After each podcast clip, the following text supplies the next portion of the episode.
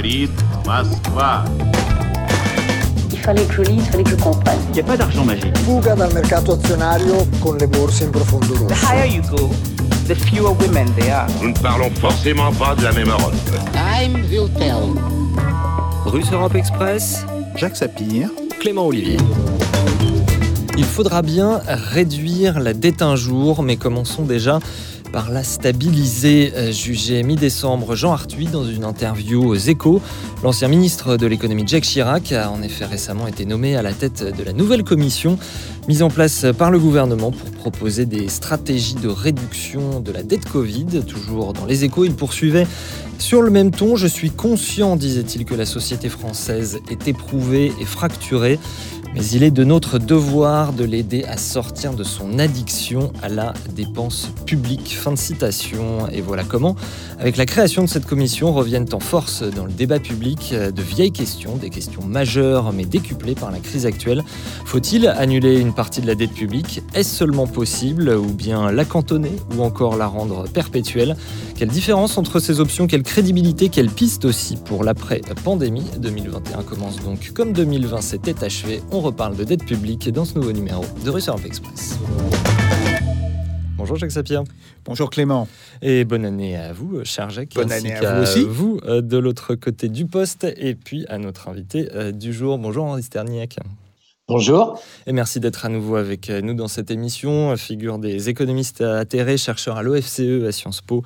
Euh, signalons une note de blog que vous avez publiée euh, sur le site de l'OFCE début décembre qui s'intitule Sur la monétisation en forme de contrepoint à un document de vos collègues de l'OFCE également, Christophe Blo et Paul Hubert. Euh, Vous nous expliquerez évidemment les enjeux que vous voyez derrière euh, cette question, mais d'abord euh, votre édito, Jacques Sapir. Euh, Vous nous dites que les niveaux actuels de dette publique donnent quelques cheveux blancs à nos dirigeants, n'est-ce pas? Oui, tout à fait. Euh, La forte hausse des dettes publiques à la suite de la crise sanitaire, une crise d'ailleurs dont il convient de dire qu'elle est loin d'être terminée, semble affoler de nombreux responsables politiques. Vous avez cité euh, Jean Arthuis, mais il y en a de nombreux autres. Alors cela peut sembler étrange dans une situation où les États, y compris les plus endettés, peuvent s'endetter à des taux négatifs. Mais on peut craindre aussi que ces taux ne remontent. Euh, Le Fonds monétaire international lui-même, qui a adopté sur cette question une posture plutôt modérée euh, ces derniers mois, globalement très en décalage avec les positions euh, au début des années 2000, semble désormais s'inquiéter pour la stabilité financière mondiale. Dans certains pays, et en Italie notamment, s'est donc engagé un débat sur l'annulation euh, de la dette. Est-ce donc le retour, justement, de cette question des finances publiques après des mois de quoi qu'il en coûte Alors le retour de la question de la discipline budgétaire en même temps que celui de sa remise en question? Évidemment, euh, il convient ici de rappeler que la situation actuelle n'est pas sans précédent, loin de là. Euh, Jusqu'à, disons, à la fin de la Seconde Guerre mondiale, la dette publique de la France était en réalité à des niveaux bien plus élevés qu'aujourd'hui, si l'on raisonne à partir du sempiternel ratio euh, dette sur PIB. Il n'y eut pourtant ni défaut, ni annulation, euh, et le ratio dette sur PIB revint au début des années 60 à des niveaux dont on rêverait aujourd'hui, soit autour de 35%. Alors qu'est-ce qui a changé entre-temps? Bien voilà, c'est que justement les modes de financement euh, des États ont profondément évolué pour des raisons parfois bonnes et parfois très mauvaises. Le marché financier a été décloisonné dans les années 1980 et le Trésor public, qui avait la haute main sur la Banque de France, est désormais en partie sous la coupe de la Banque centrale européenne. Mais justement, la période actuelle n'est-elle pas propice pour que l'on remette d'aplomb les modes de financement de l'État Et c'est là que vous vous demandez si la question de l'annulation pure et simple d'une partie de la dette n'est pas une forme de simplification, Jacques Sapien? Oui, effectivement. Alors on peut se demander si ceux qui agitent la perspective d'une annulation de la dette publique, en tout ou partie, posent la bonne question. Assurément, on comprend ce qui les motive.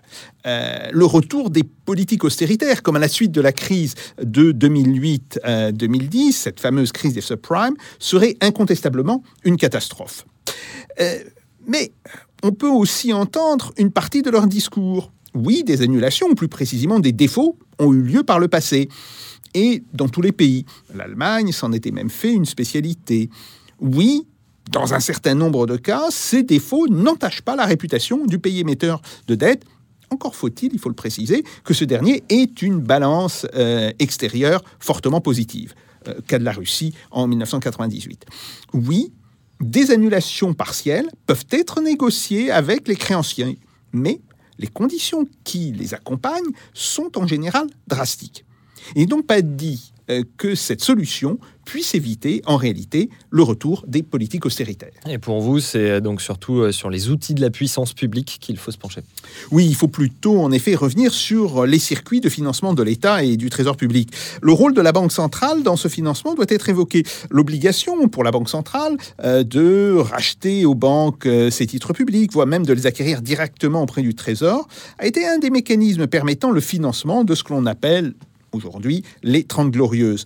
Euh, cela ferait disparaître évidemment le risque d'une remontée brutale des taux d'intérêt qui aujourd'hui semble bien être à la crainte de nos gouvernants.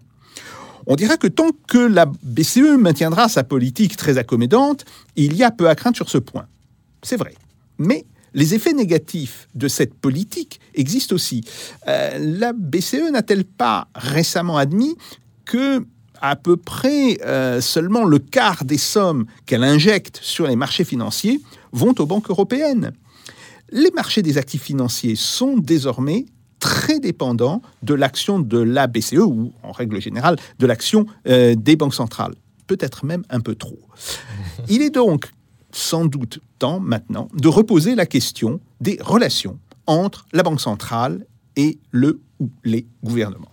Alors, euh, Henri Stardignac, euh, votre euh, réaction à cet exposé de Jacques Sapir, un mot peut-être sur le constat. On entend beaucoup que le, taux d'endettement de, l'État, des États, serait alarmant. Jacques Sapir nous dit que pas tellement. votre vision, Henri Stardignac ben, La première chose qu'il faut noter, c'est que en 2020, les grands pays industrialisés, tous les grands pays industrialisés ont pu financer sans problème des montants extrêmement importants de déficit, hein, que ce soit les pays de la zone euro, les, les États-Unis, la Grande-Bretagne, euh, à des taux euh, généralement très faibles. Et en ce qui concerne la France, euh, on s'est endetté à des taux négatifs, en moyenne moins 0,14%. Et on a pu émettre environ 250 milliards de titres nets, 450 milliards de titres bruts, donc à des taux extrêmement faibles. Et donc le système fonctionne, c'est-à-dire qu'on a un système dans lequel les pays peuvent euh, s'endetter autant que nécessaire à des taux euh, très faibles. Et donc on peut dire il n'y a pas euh, de problème de financement des, États. Et donc on s'alarme actuellement, certains s'alarment pour des questions qui ne sont absolument pas d'actualité il euh, n'y a pas de contrainte sur euh, le financement des États et il n'y a pas non plus de ponction excessive euh, sur la dette sur les finances publiques avec des taux d'intérêt qui, je le répète, sont, sont extrêmement faibles. Alors maintenant, certaines personnes plus ou moins compétentes ont, évoqué la question de l'annulation de la dette. C'est ce que j'allais vous poser comme question. Le, ce que vous nous dites, on, l'entend bien, sauf qu'il y a un certain air du temps euh, qui dit la dette, il va bien falloir la rembourser, et ce qui, comme nous l'a expliqué Jacques Sapir, euh, pourrait faire le, lit de politiques austéritaires futures. D'où le fait que certaines personnes préféreraient annuler une partie de la dette maintenant, tant que, disent-ils, il y a une, une opportunité de le faire pour que ça réduise cette pression austéritaire dans l'après-pandémie, Henri Sterniak. Comme vous savez, euh, annuler la dette, ça suppose d'une façon ou d'une autre de spolier euh, les détenteurs. Donc des gens qui nous ont prêté de l'argent, on leur dit, ben finalement, euh, cette dette ne sera pas remboursée. Et ça peut être justifié dans certains cas, soit effectivement, c'est ce qu'on appelle la dette odieuse, si c'est une dette qui a été souscrite pour financer euh, des classes dirigeantes qui ne l'ont pas utilisé euh, pour euh, développer le pays. Ça peut être justifié dans le cas où c'est une dette insoutenable, c'est-à-dire que le pays effectivement ne peut pas la rembourser sans mettre en cause le niveau de vie de la population. C'est pas du tout la situation actuelle puisque la France ou les pays européens peuvent s'endetter à des taux négatifs. Donc il ne peut pas y avoir d'annulation de la dette. Et euh, l'histoire que certains racontent, c'est une pseudo-annulation. C'est l'idée que la dette pourrait être prise en charge non plus par euh, le gouvernement, mais euh, par la Banque centrale et en l'espèce par la Banque de France. c'est une sorte d'opération de prestidigitation où on dirait ben, la dette publique maintenant, elle est plus portée par l'État et elle est portée par la Banque de France. Bien sûr, il est évident que la Banque de France n'acceptera jamais euh, ce genre de, tour de prestidigitation. Donc c'est un peu parler dans le vide et que d'autre part, dans la mesure où les agents privés ne seraient pas affectés, une telle mesure n'aurait aucun impact au niveau macroéconomique, personne n'y perdrait, et donc ce ne serait pas une vraie annulation, c'est une pseudo-annulation euh, dont on, qui n'a aucun sens du point de vue euh, de la pratique habituelle. La pratique habituelle jusqu'à présent, ça consiste à dire ben, les, les, les banques sont équilibrées, et le déficit est porté par euh, les États et non pas euh, par les banques centrales. On pourrait évidemment euh, changer cette règle, mais on voit que ce serait tout à fait arbitraire parce que la, la, la, dette publique, c'est un droit que les emprunteurs disposent, dont les emprunteurs disposent à, à l'avenir pouvoir euh, acheter euh, des produits euh, ou des services dans le pays considéré. Et ce droit, il est garanti par l'État. Et donc, la, la, révolution proposée me semble tout à fait, tout à fait fictive. Alors, il y a effectivement cette euh, option de l'annulation d'une partie des dettes. Après, il y a l'option de la rendre euh, perpétuelle, ce qui finalement revient euh, globalement au, même. Et puis, il y a l'option de la monétisation, Rister Dignac. oui, mais je ne sais pas ce que c'est que la monétisation. Euh, c'est pour ça que je vous pose la question. C'est un terme qui est au centre de ce papier euh, que vous avez écrit euh, sur votre blog de l'OFCE. Vous rappelez dedans qu'en 2020, la France aura émis quelques 400 milliards d'euros de titres de dette publique à des taux en moyenne légèrement négatifs, qu'elle aura garanti quelques 120 milliards d'euros de prêts aux entreprises et la dette publique, je le rappelle également, elle, devrait avoisiner les, 120% du PIB. Et donc vous écrivez, je vous cite, en faire plus par une prétendue monétisation n'est pas une question qui se pose réellement. Pourquoi? Parce qu'il faut bien voir que euh, la dette publique a des détenteurs euh, qui sont euh, des, des banques centrales étrangères, des fonds de pension étrangers et surtout et aussi des ménages français qui détiennent de l'assurance vie. Et ces gens veulent détenir des actifs. Ils achètent de la dette publique française parce que la dette publique française est considérée comme un actif sûr et ils veulent détenir des actifs qui, en principe, sont rémunérés. Hein, là, on est dans une situation tout à fait particulière parce que les taux sont, sont nuls, mais euh, dans une situation normale, si on peut dire, ben, tout ça, c'est rémunéré à 3-4 Et euh, même chose, hein, les livrets de caisse d'épargne sont rémunérés à des taux extrêmement faibles, mais c'est rémunéré. Et donc, euh, ce qui n'est pas rémunéré, c'est les billets de banque.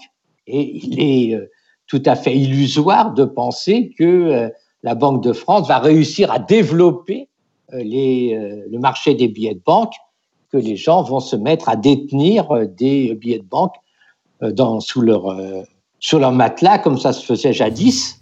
Et donc, lorsque la Banque de France achète des titres, contrairement à ce que croient certaines personnes, elle n'émet pas des billets, elle n'imprime pas des billets. Ce qu'elle fait, c'est qu'elle s'endette auprès des banques commerciales.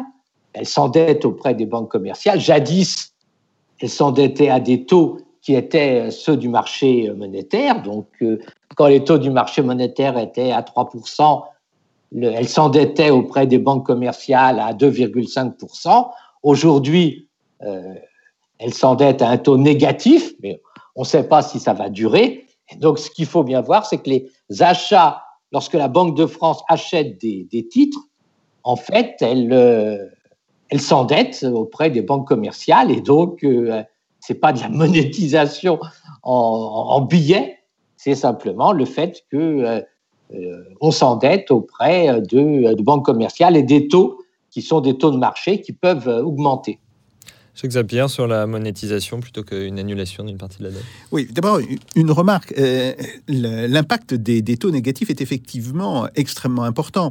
Euh, on l'a vu récemment, enfin récemment, il y a un mois, euh, quand le gouvernement italien a renoncé Hum. euh, à un prêt euh, de la Commission européenne, justement parce que le taux n'était pas négatif, il était positif mais très faiblement, et il a dit non, non, qu'il préférait euh, s'endetter sur euh, le marché financier parce qu'il obtenait des taux là qui, qui- qui- qui étaient, qui étaient des, des taux ré- réellement négatifs. Donc oui, euh, ça c'est un point extrêmement important. Maintenant, je pense que la, la question de la monétisation, euh, ça fait plutôt référence euh, à la pratique que l'on avait euh, dans les années 50 et dans les années 60, hein, jusqu'au début des années 70, où la Banque de France achetait directement une partie des obligations émises par le Trésor public. Il ne s'agissait pas de rachat de titres qui étaient déjà détenus par les banques, même si ça pouvait aussi exister, ça existait essentiellement via ce qu'on appelait l'open market,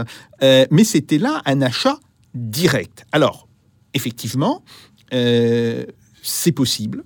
Euh, pour l'instant, euh, on le sait, euh, c'est interdit. Mais c'est interdit pour une raison très simple, c'est qu'on voulait... C'est ce que j'allais vous dire. Ce que vous décrivez, c'est l'inverse, la stricte inverse de la logique de l'euro.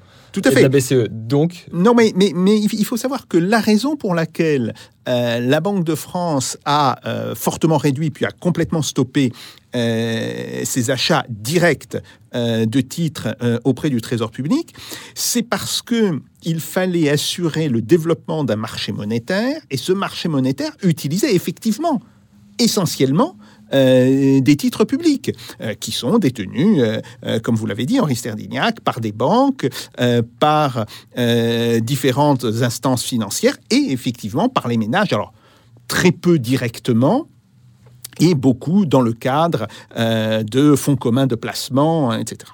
Donc ça, c'est clair. Mais effectivement, on peut se demander pourquoi une partie de la dette Covid ou de la dette qui serait émise justement pour faire face aux conséquences euh, de la crise sanitaire ne serait pas rachetée directement. Alors là, plus par la Banque de France, mais euh, directement par la Banque centrale européenne, sans passer justement par le filtre des banques. Ça, c'est une, euh, ça, c'est une première question.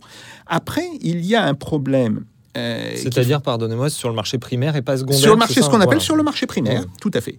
Après, il y a une autre question qu'il faut poser, qui sont les conséquences justement de euh, cette espèce de, euh, de, laxisme, pas, pas de laxisme en fait, c'est une politique accommodante qui peut tout à fait se justifier aujourd'hui. C'est d'ailleurs elle qui maintient euh, les taux d'intérêt très bas, voire négatifs, de la Banque centrale européenne. Ce qui est intéressant, c'est que euh, dans un papier qui a été publié, si mes souvenirs sont bons, au début du mois de novembre. Euh, la Banque centrale européenne remarquait que euh, environ un quart seulement de l'argent qu'elle injectait dans les marchés financiers allait aux banques européennes. Et là, effectivement, ça pose un véritable problème parce que on voit bien que euh, ces injections euh, de monnaie euh, ont pour effet de faire monter les marchés d'actifs, de provoquer des marchés qui sont de plus en plus spéculatifs, et globalement... Et de ne pas ruisseler vers l'économie Voilà. réelle. C'est ça le Par ailleurs, mais, ouais. surtout, mais surtout d'ajouter un phénomène d'instabilité potentielle à la structure actuelle, je dirais, des banques et du système financier. Et il me semble, moi, que c'est ce problème que dans une note de blog parue sur le blog du FMI il y a quelques jours, euh, que des chercheurs du FMI pointent en disant qu'il y a effectivement euh, une montée du risque d'instabilité sur les marchés financiers. Henri Sterniak, votre réponse avec Sapien. Ben, je vais répondre deux choses. Euh, D'abord, euh, la question du financement direct des États par la Banque centrale euh, ne se pose pas réellement dans la mesure où actuellement, le mécanisme qui est mis en œuvre, c'est que le, Trésor émet des titres que les banques euh, achètent et qu'elles peuvent euh, revendre le lendemain euh, à la Banque centrale. Et donc, il y a très peu de différence avec le fait que la banque les rachète directement La différence, c'est euh, quelques millièmes de, points de taux d'intérêt et 24 heures. Pourquoi la banque n'achète pas directement les titres au Trésor? Parce que la banque, comme ça, conserve la liberté d'acheter ou de pas acheter. En fait, elle achète, mais elle a la liberté de le faire ou pas. Et surtout, ça permet de fixer les taux, c'est-à-dire que les taux sont euh, fixés comme ça sur euh, les marchés, euh, le, et non pas sur par une négociation qui aurait lieu entre le Trésor et la, Banque de France. Hein. Avant 1973, la Banque de France avait la capacité à prêter beaucoup plus largement à taux zéro au Trésor. Il se trouve que à partir de 1973, la dette publique a augmenté de façon importante, les capacités euh, de la Banque de France à avoir des ressources à taux zéro euh, ont diminué et donc on peut plus avoir de prêts importants à taux euh, préférentiel de la Banque de France au, au Trésor public. Alors deuxième point, effectivement, dans une situation qui n'est pas satisfaisante, dans la mesure où on a des taux d'intérêt qui sont euh, très faibles. Ces taux d'intérêt qui sont très faibles, naturellement, bah, ça génère des bulles financières ou des bulles immobilières. Hein. On peut euh, s'endetter à des taux euh, très bas pour spéculer, par exemple, en bourse. On a l'assurance pratiquement de, de gagner. Du coup, ça génère d'autres demandes de crédit et donc ça génère en permanence la menace de bulles financières. Et donc, on serait mieux avec des taux d'intérêt euh, plus élevés, mais avec des taux d'intérêt plus élevés, ça peserait quand même sur l'activité réelle et on serait mieux aussi, surtout si effectivement on contrôlait l'usage que fait les, banques des fonds obtenus en euh, imposant aux banques de financer euh, des activités productives et non pas la spéculation. C'est ça le, c'est ça le défaut, si on peut dire, de la situation actuelle. Xavier. Oui, euh, je suis tout à fait d'accord. Il y a alors il y a un problème qui est clair avec les taux d'intérêt négatifs. Maintenant, il faut toujours distinguer le taux facial du taux réel. Euh, on a déjà eu des situations où on avait des taux réels négatifs, mais des taux facials évidemment positifs. La, différence était que le taux d'inflation mmh. euh, était suffisamment élevé, était supérieur euh, au taux, au taux d'intérêt facial. Et c'était en fait une situation qui n'était pas sans quelques intérêts, parce que ça permettait d'une certaine manière à ce que dans l'immédiat, les souscripteurs reçoivent de l'argent, même si cet argent avait tendance à, se dévaloriser, et ça faisait diminuer évidemment le, la, charge euh, de la dette euh, sur les États. Donc il y a une, un, problème aussi euh, aujourd'hui, enfin aujourd'hui, depuis maintenant 25 ans, c'est le fait que les taux d'inflation sont peut-être trop faibles. Et il y a toute une littérature d'ailleurs qui euh, réfléchit sur est-ce qu'un taux d'inflation peut être effectivement euh, trop faible. Euh, il y a eu différents papiers. Il y a, même eu un, papier très célèbre d'Akerlof qui doit avoir maintenant une quinzaine d'années où il s'interroge sur la question de savoir si le taux d'inflation aux États-Unis ne serait pas trop faible. Donc ça, c'est un premier point. Deuxième point, effectivement, c'est sur le ciblage euh, des prêts et le, ciblage euh, de l'action de crédit euh, des banques. Alors, ce ciblage était possible quand la ressource financière des banques venait largement, en fait, de la Banque centrale.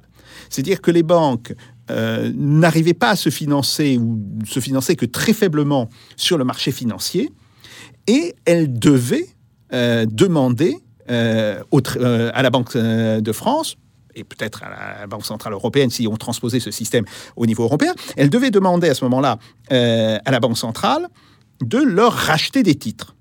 Et à ce moment-là, comme la banque était en fait sous le contrôle du Trésor public, et donc sous le contrôle de la politique économique du gouvernement, la banque leur disait, je veux bien vous racheter euh, un certain nombre de titres, voire même vous les racheter dans des conditions qui seraient particulièrement avantageuses, mais vous allez prêter à une certaine catégorie d'argent. Alors, c'est ce qu'on m'a appris euh, quand j'ai commencé mes études d'économie à Sciences Po. Euh, on avait le directeur du Trésor qui venait très doctement euh, nous délivrer la bonne parole, je parle en 1972, hein, et qui expliquait qu'il y avait ces fameux titres éligibles au rachat par la Banque de France.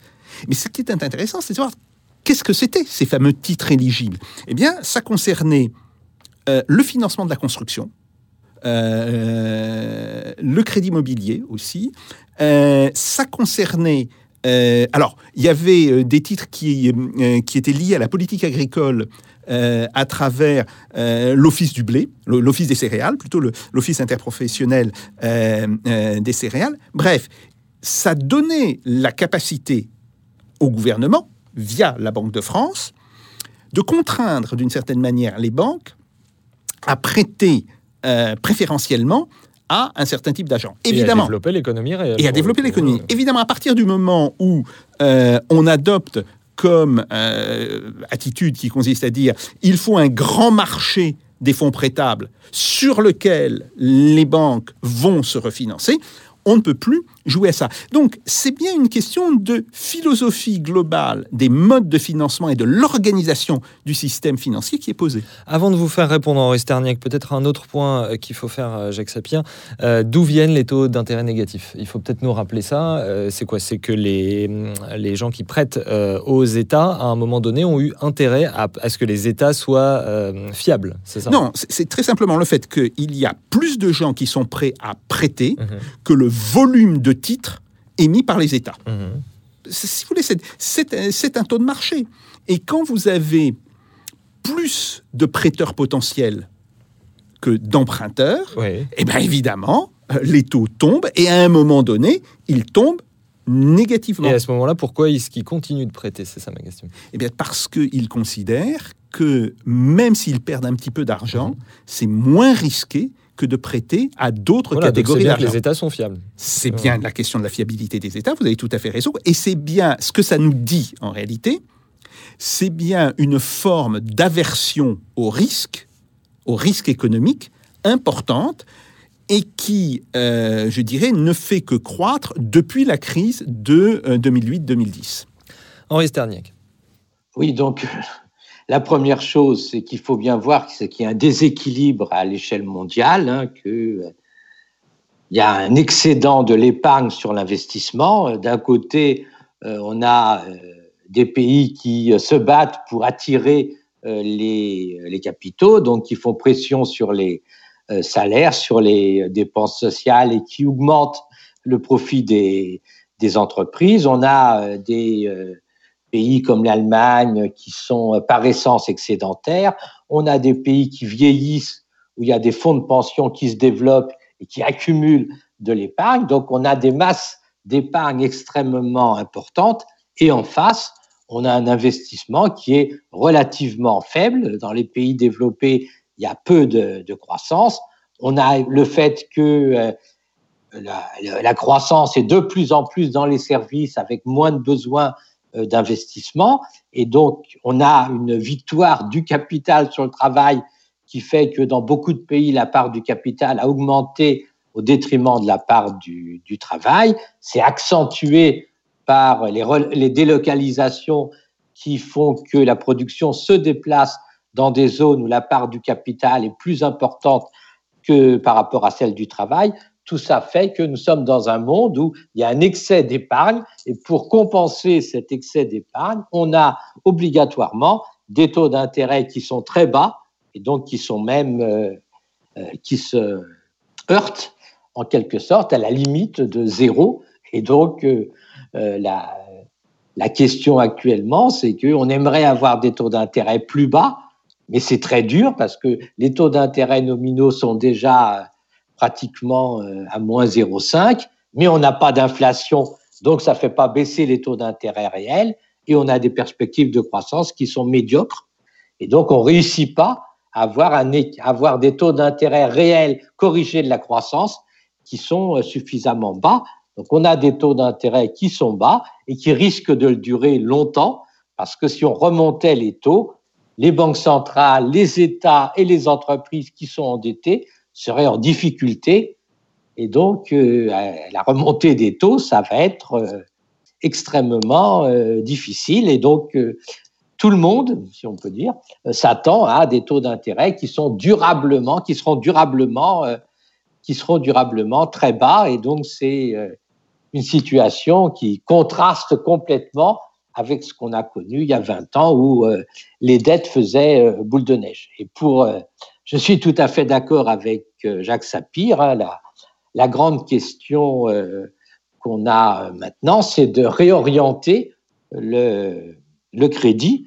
Et pour réorienter le crédit, on peut plus utiliser de façon importante l'arme du refinancement, parce que une grande partie du secteur financier et des banques ne dépendent plus euh, du refinancement, il va falloir utiliser des armes euh, plus violentes, c'est-à-dire euh, réinstaurer des choses un peu archaïques comme des coefficients d'emploi, c'est-à-dire qu'il faut dire aux banques de dépôt, vous avez la garantie publique, mais en échange, ben, vous devez utiliser 30, 40% de vos ressources à prêter euh, à des investissements. Euh, jadis, on avait des investissements qui étaient, euh, comme l'a rappelé Jacques, qui étaient acceptés par le Fonds de développement économique et social. Mmh. Donc, on avait un VDES qui disait ben, tel investissement est prioritaire. Il faut réinventer une sorte de VDES pour dire ben, les investissements qui s'inscrivent dans la transition écologique ou ceux qui créent de l'emploi, ceux qui font de la relocalisation, euh, ceux qui développent notre agriculture, eh ben, ils sont prioritaires et il faut que les banques euh, leur fassent crédit. Et euh, contrairement à ce que pensent certaines personnes, je pense que ça doit se faire essentiellement au niveau national et non pas euh, par le refinancement de la BCE qui est tout à fait marginal aujourd'hui.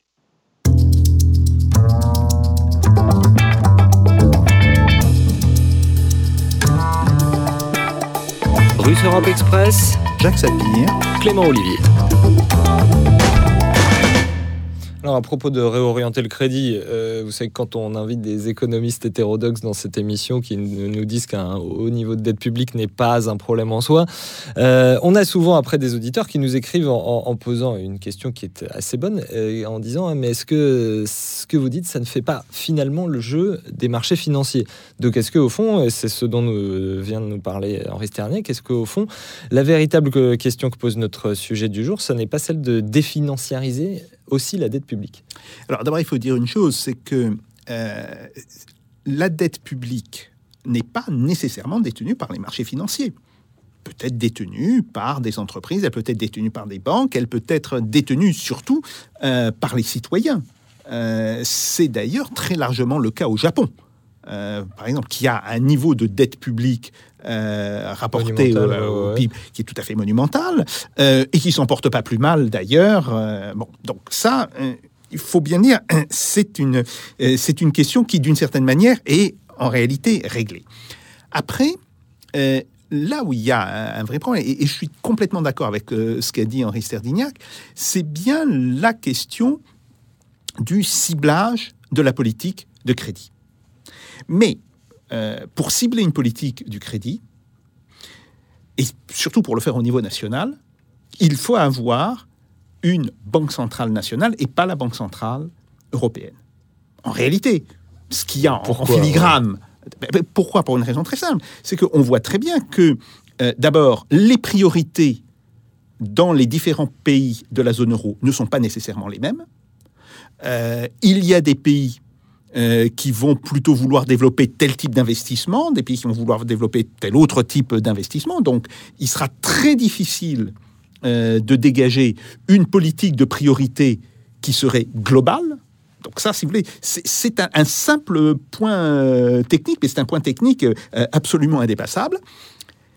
Et en réalité, si on le fait au niveau national, ça pose toute la question de savoir quel est le rapport qu'entretient la Banque de France avec la Banque centrale euh, européenne? Alors oui, je suis tout à fait d'accord, il faudrait que l'on puisse jouer sur euh, le, euh, disons, le, taux de refinancement des banques. Et leur dire, vous ne serez refinancé par la Banque centrale que si vous avez une certaine structure de votre bilan ou disons une structure qui est comprise entre un minimum et un maximum. Alors là encore, je vais faire référence à des choses, comme on dit que euh, les, moins de 40 ans, les, moins, les, moins, de 50 ans ne peuvent pas connaître, comme les fameux plafonds ou les planchers plutôt d'effets publics qui existaient avant dans, le bilan, dans le bilan des banques. Mais c'est bien ça, cette idée, ce qui consiste à dire, soit la banque a une certaine structure de son crédit. Et on peut le voir, euh, rien qu'à lire son bilan. Et dans ce cas-là, d'accord, elle est admise à un refinancement euh, absolument général, soit elle ne l'a pas, et dans ce cas-là, euh, elle est contrainte par la Banque centrale, par exemple, à payer des choses pour son refinancement. Encore faut-il que les banques ne puissent pas s'adresser à d'autres acteurs que la Banque centrale pour, disons, ne puisse pas euh, s'adresser majoritairement à d'autres acteurs que la Banque centrale pour se refinancer. Ce qui veut dire que euh, derrière, il y a bien l'éclatement du marché unique bancaire au niveau de la zone euro euh, qui se profile. Alors, cet éclatement, dans les faits, on l'a vu progresser, puisque il y a une forme de renationalisation des dettes, y compris des dettes privées, euh, qui est extrêmement importante depuis maintenant une dizaine d'années. Mais une chose, c'est d'avoir une certaine situation qui tend vers, et l'autre chose, c'est de la faire rentrer dans le cadre d'une norme. Et là, on voit bien tous les problèmes politiques que ça pose. Henri Sternek, votre réponse sur la monnaie unique ben, vous savez que euh, l'Europe a mis en place l'union bancaire qui fait que euh, les banques sont théoriquement, pratiquement, supervisées par euh, la BCE.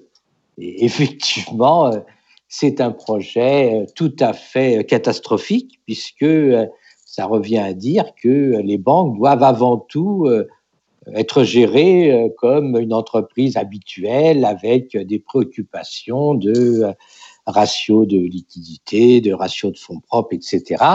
Euh, ce qui est pas du tout, selon moi, le rôle que devraient jouer les banques de dépôt. Hein, les banques de dépôt ont une responsabilité euh, qui est de euh, financer l'économie réelle et donc non pas d'accumuler des profits, mais de servir avec l'argent des déposants les objectifs de politique économique. Et donc, euh, euh, ce qui serait nécessaire, c'est qu'on dise clairement, il existe des banques de dépôt, ces banques de dépôt bénéficient euh, de la garantie publique et en contrepartie, elles, récoltent l'argent des déposants qui est garanti, mais en contrepartie, elles ont des obligations qui est effectivement des obligations d'utiliser leurs ressources selon des euh, critères d'emploi euh, à des investissements euh, socialement privilégiés.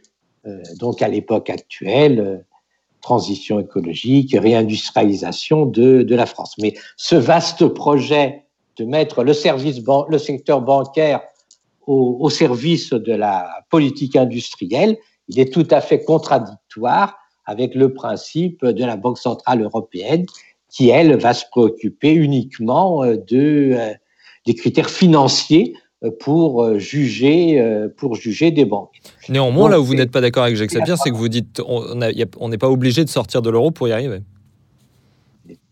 On n'est peut-être pas obligé. Enfin, personnellement, j'ai toujours pensé que l'euro était une construction mal foutue, déséquilibrée, etc. Donc, effectivement, l'union banque, cette question des banques, ça pose effectivement la question de l'euro, C'est-à-dire qu'il y a une contradiction entre l'idée il faut une uniformisation de, de l'euro à l'échelle européenne, il faut qu'un euro émis par une banque américaine allemande soit la même chose qu'un euro émis par une banque italienne, et puis l'idée euh, qu'il faut que les services, euh, les secteurs bancaires de chaque pays soient effectivement au service euh, de la politique économique de chaque pays. Et donc, ce qui caractérise la construction européenne, c'est la contradiction de, de son mode de fonctionnement. Et donc, on ne peut pas rationaliser quelque chose qui, par essence, est et irrationnel. Donc euh, la France a accepté malheureusement de rentrer dans l'union bancaire, ce qui est tout à fait contradictoire avec l'idée que euh, il faut que notre secteur euh, bancaire soit au service de notre politique industrielle et qui aboutit bien sûr à l'idée que les banques doivent être immergées dans le secteur financier et être gérées selon des critères financiers. Et ça, c'est tout à fait catastrophique pour rebondir sur le mm. premier sujet, naturellement, il faudrait que la, dette publique française soit essentiellement détenue de façon euh, directe par euh, les ménages français, par l'intermédiaire de caisses d'épargne, de banques publiques,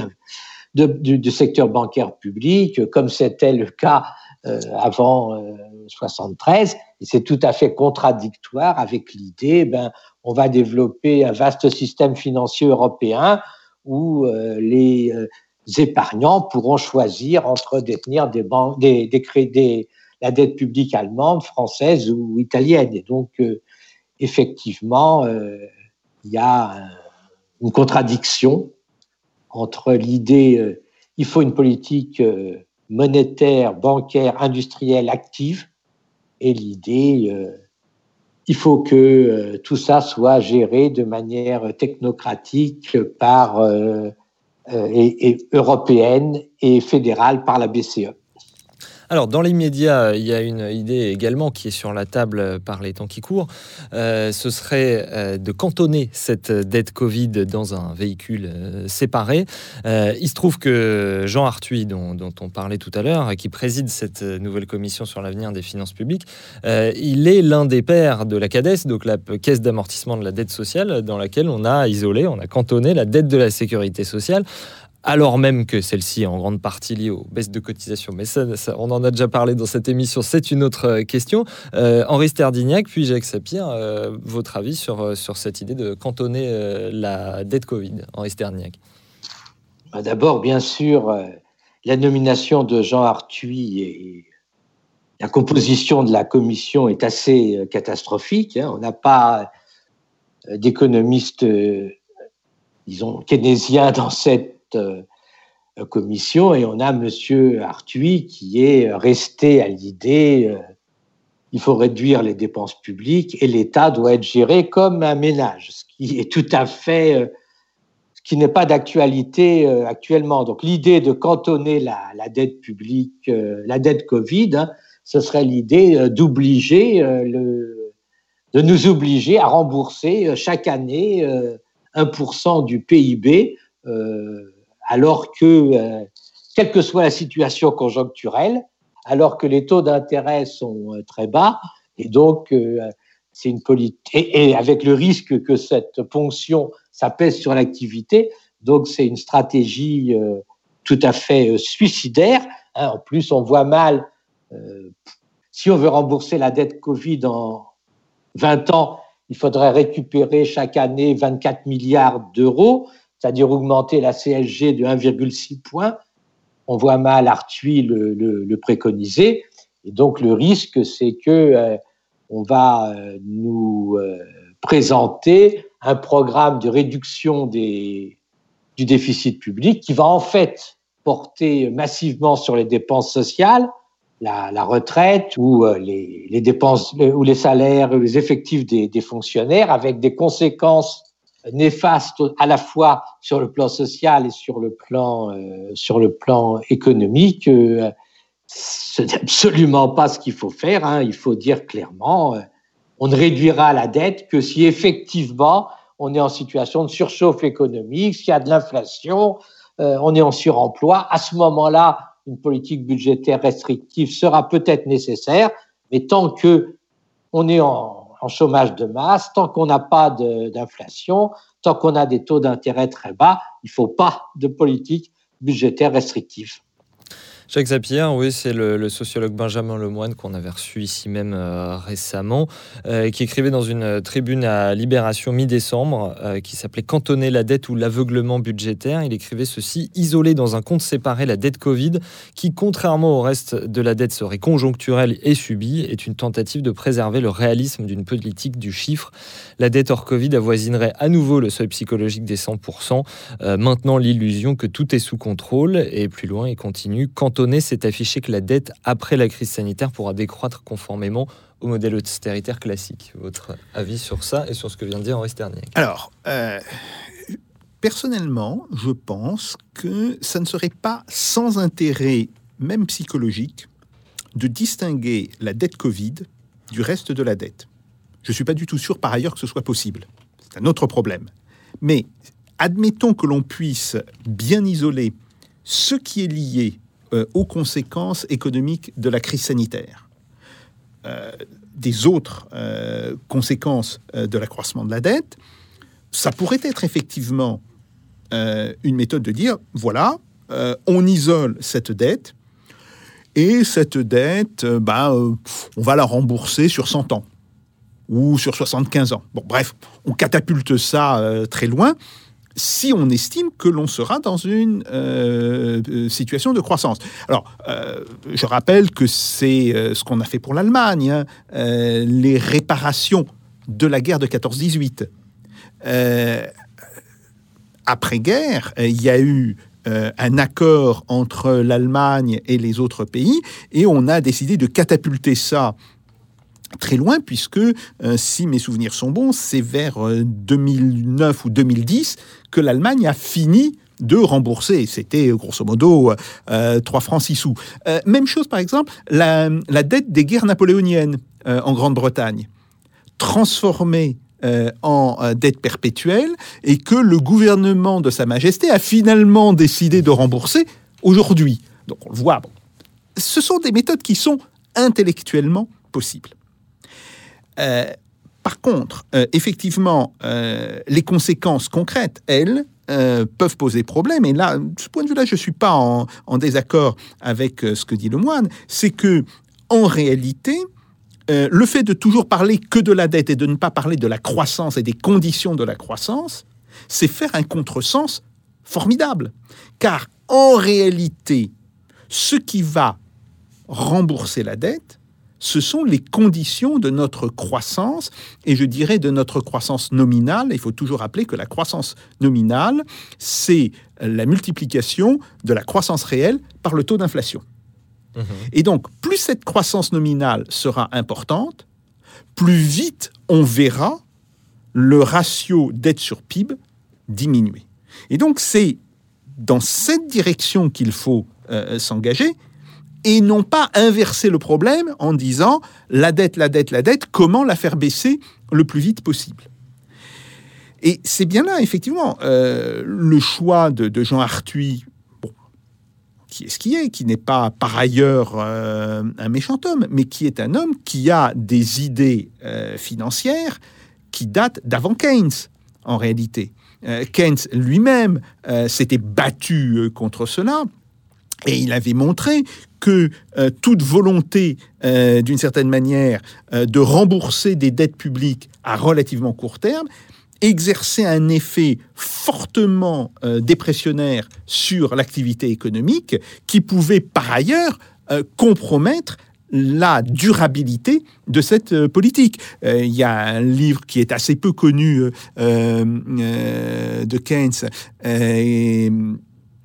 il y, a, deux livres euh, qui datent de. L'un date de 1928.